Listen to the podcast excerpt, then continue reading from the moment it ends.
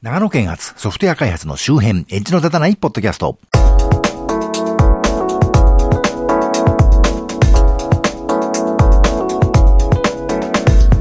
どうも、長野県在住コンピューターで楽しいことをしたい人、そして、えーうちの長男は2つ隣の市の学校に通ってまして、昨年真田丸で話題だって上田市に一人で暮らしてるんですけど、あの、先日、なんか上から水がダバダバ落ちてきて、なんだか住めなくなったので、同じオーナーさんの別のアパートに急遽引っ越すことになりましてね。んどういうことと思ったんですけど、あの、上の階に住んでた大学生がね、彼女の家に転がり込んじゃって、あの、しばらくアパートに帰ってこなかったそうなんですよ。で、どうやら窓が開けっぱなしだったそうでね。で、昨年末はさっぱりでしたが、この年明けからやたらと雪が降ったり寒冷したりしましたので、水道が凍結してね、で、まあちょっと日当たりのいい日に破裂したようなんですね。で、まあ、偉いことでね、あの、オーナーさんに聞いたら、その学生さんの親御さん、カンカンでね、どこ行ったと、大騒ぎで、捜索、していて、もう一人暮らしなんかさせないっつってね、怒ってたそうなんですけど、あの、オーナーさんは地元の人ですから、その学生がどこのうちに転がり込んでるかもね、実は知っているんだそうですけどね。まあ、ご本人たちが挨拶に来るまで、吊るし上げるわけにもいかないし困っちゃうね、みたいなこと言ってたんですけど、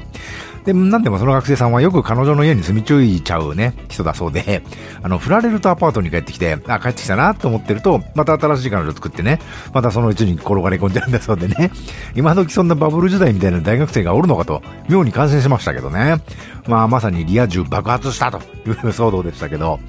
まあ、こっちおかげで1日でね、大引っ越し作戦を敢行する羽目となりまして、おっさん数日腰が痛くて大変に参った、マッチーこと町田です。えっと、オーナーさんにはよくしていただいて、大変助かりましたけどね。このポッドキャストは長野県在住のマッチこと私町田がソフトウェア開発そのものの話題はそこそこに、その周辺の話題を地方在住者の目線でソフトウェア開発と関係あるようなないようなお話をしていこうという番組です。というわけで、しばらく本業がえらい立て込んじゃってまして、しばらくお休みをいただいたりしてましたけどね。これについてはまだ今のところ公表するほどのことではないので差し替えさせていただきましてね。えー今年の年明けからの話題といえば何といってもトランプアメリカ大統領が剛腕を振るいまくってるということに尽きると思うんですけど、あの、テック関係の企業はね、社員に移民の方が多いので、入国差し止めとかやられちゃってね、なんだかみんな右往左往してて、すごかったですけどね。まあ、あの入国差し止めの大統領令がね、他の国の憲法にとってどうかは私は知りませんし、そんなのはね、あの国で決着をつければいいことですけど、どうやら憲法違反じゃねえ的なことになったのは興味深いというかね、アメリカの大統領って日本の総理大臣に比べるとだいぶ権力も持ってるみたいですけれど、まあそういう人が突飛なことを言い出してもちゃんと憲法は歯止めになるというかね、そういうのがちゃんと機能してるというのが可視化されるのはいいことですよね。憲法ってのはね、国民を縛るものではなくて、国家側をね、縛るためのものだという話もあるようなんで、まあいいお手本になるのかなと。で、まあそういうことに対してね、あの、外国や国連なんかがね、外野のくせにガタガタ言うのはどうなんだろうという気もしないではないわけで、まあどんな人も等しく差別なくチャンスが与えられるのが正しいんだみたいなこと言ってますけど、逆に言うとテック系の企業ってね、自分たちにとってあの、都合のいいスキルを持ってる人を外国人でも何でもね、いろんなとこから集めまくって、そういう一部の人たちだけでよろしくやってたという面もあるわけで、国とか地域とかね、そういう集団として見た場合ね、自分の国の中のの人をね、様々な理由で、そういうスキルを得るチャンスのなかった人たちがいることは見えないふりをしてたっていうところもあるわけでね。そりゃ国みたいな範囲で考えたらね、いいことじゃないのかもしれませんよね。だからどっちが正しいとかね、良くないとかね、そういう話じゃないんだろうなという気もするんですけど、まあどっちが自分の好みかということでしかないように思いますね。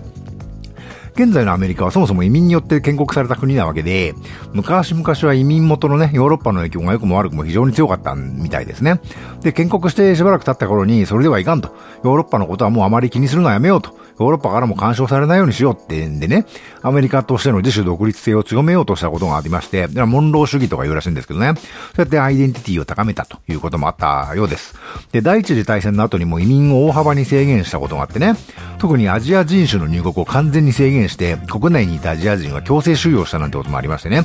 排日移民法なんて言葉があるんですけど、それはまあ日本から見た言葉で別に日本人だけがことさらに排除されたわけではなくて、アジア全域の人たちが排除されたわけでね、まあ日本人が目立つからからジャパニーズって言われたようなんですけど、まあ一説によると、あくまで一つの説ですけどね、その時日本人が行き場がなくなることを危惧した、まあ日本の軍がね、あのー満州事変とか起こして満州国を一方的に樹立して、それが太平洋戦争の、あの、遠因になったんだなんていうことをね、言う人もいまして、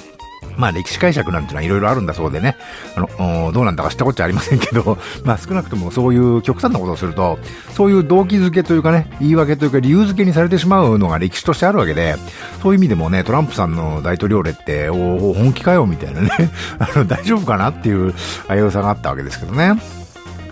あの、前回ご紹介しましたけど、のびさんこと林信之さんが年明けに大変興味深い記事を公開されてまして、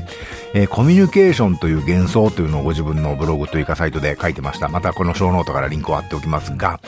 あの、Web2.0 の時代以降ね、コンテンツがバラバラに細かく分解されたということをね、あのー、この林さんは、のびさんは指摘していらして、で、ツイッターの流行り始めの頃ね、それはいいこととして紹介されてたんですよね。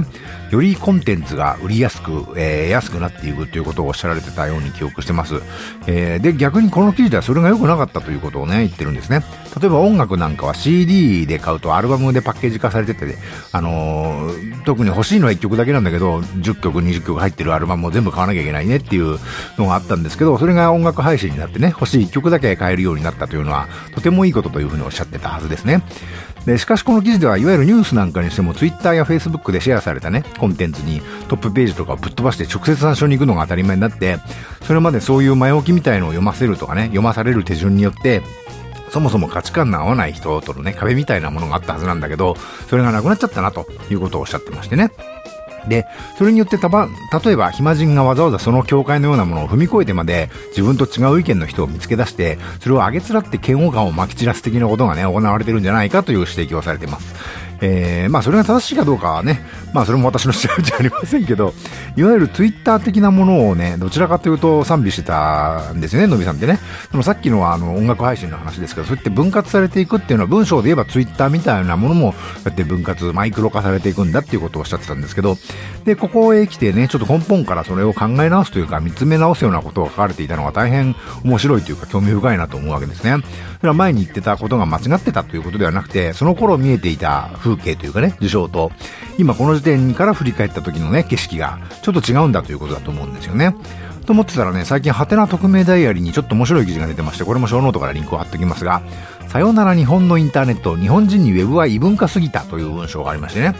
これは最初、ドキドキワクワクしたインターネットが今はむしろ世の中の害になっていて、これを書いた人としては、つまり日本人の気質にインターネットのあのコミュニケーションというのは向いてなかったんじゃないかということをね、書いてらっしゃるんですね。まあ、別に私はその内容に賛同してるわけではないんですけど、まあ、こういう文章が出てくるというか、まあそういう時期になってきたんだなと。あの、インターネットをどちらかというとヘビーに使っている人たちから、ある種の自己批判的なことがね、出てくる段階になってきたんだなと思うわけです。あの、インターネット的なものがかえって世の中良くしてなくんじゃないかというね、えー、これは別に日本の独特の特殊の事情ではないわけで、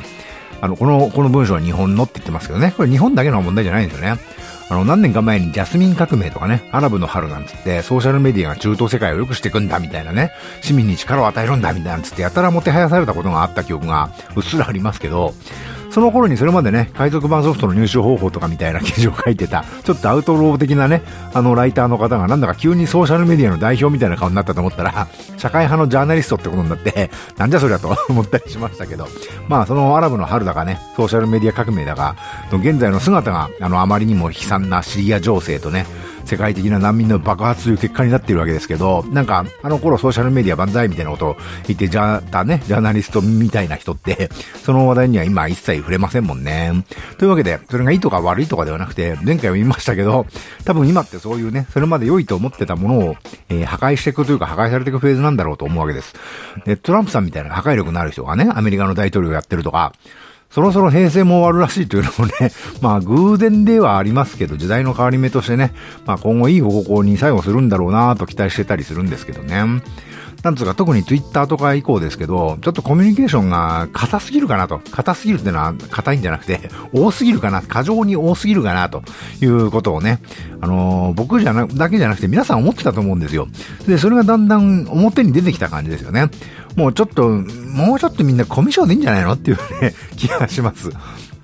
というわけで、えー、この番組のご意見、ご感想なんかをいただけると大変嬉しいです。もし聞いていただいているのであれば、聞いてるようだけでも結構ですので、リアクションをいただければと思います。iTunes ストアにレビューをいただけるか、iTunes にレビューを書くのは結構操作がめんどくさいので、Twitter、Facebook にコメントなりリプライなりいただけるだけでも大変嬉しいです。Twitter アカウント及び Facebook ページについてはこの番組の配信サイトをご覧ください。えー、最近同じ内容のものを YouTube にも上げてます。えー、もし、ポッドキャストはあんまり聞く習慣ないんだよねという方はよろしければお試しください。YouTube チャンネルもこの番組の配信サイトからリンクが貼ってあります。というわけで今回はここまで。ではまた。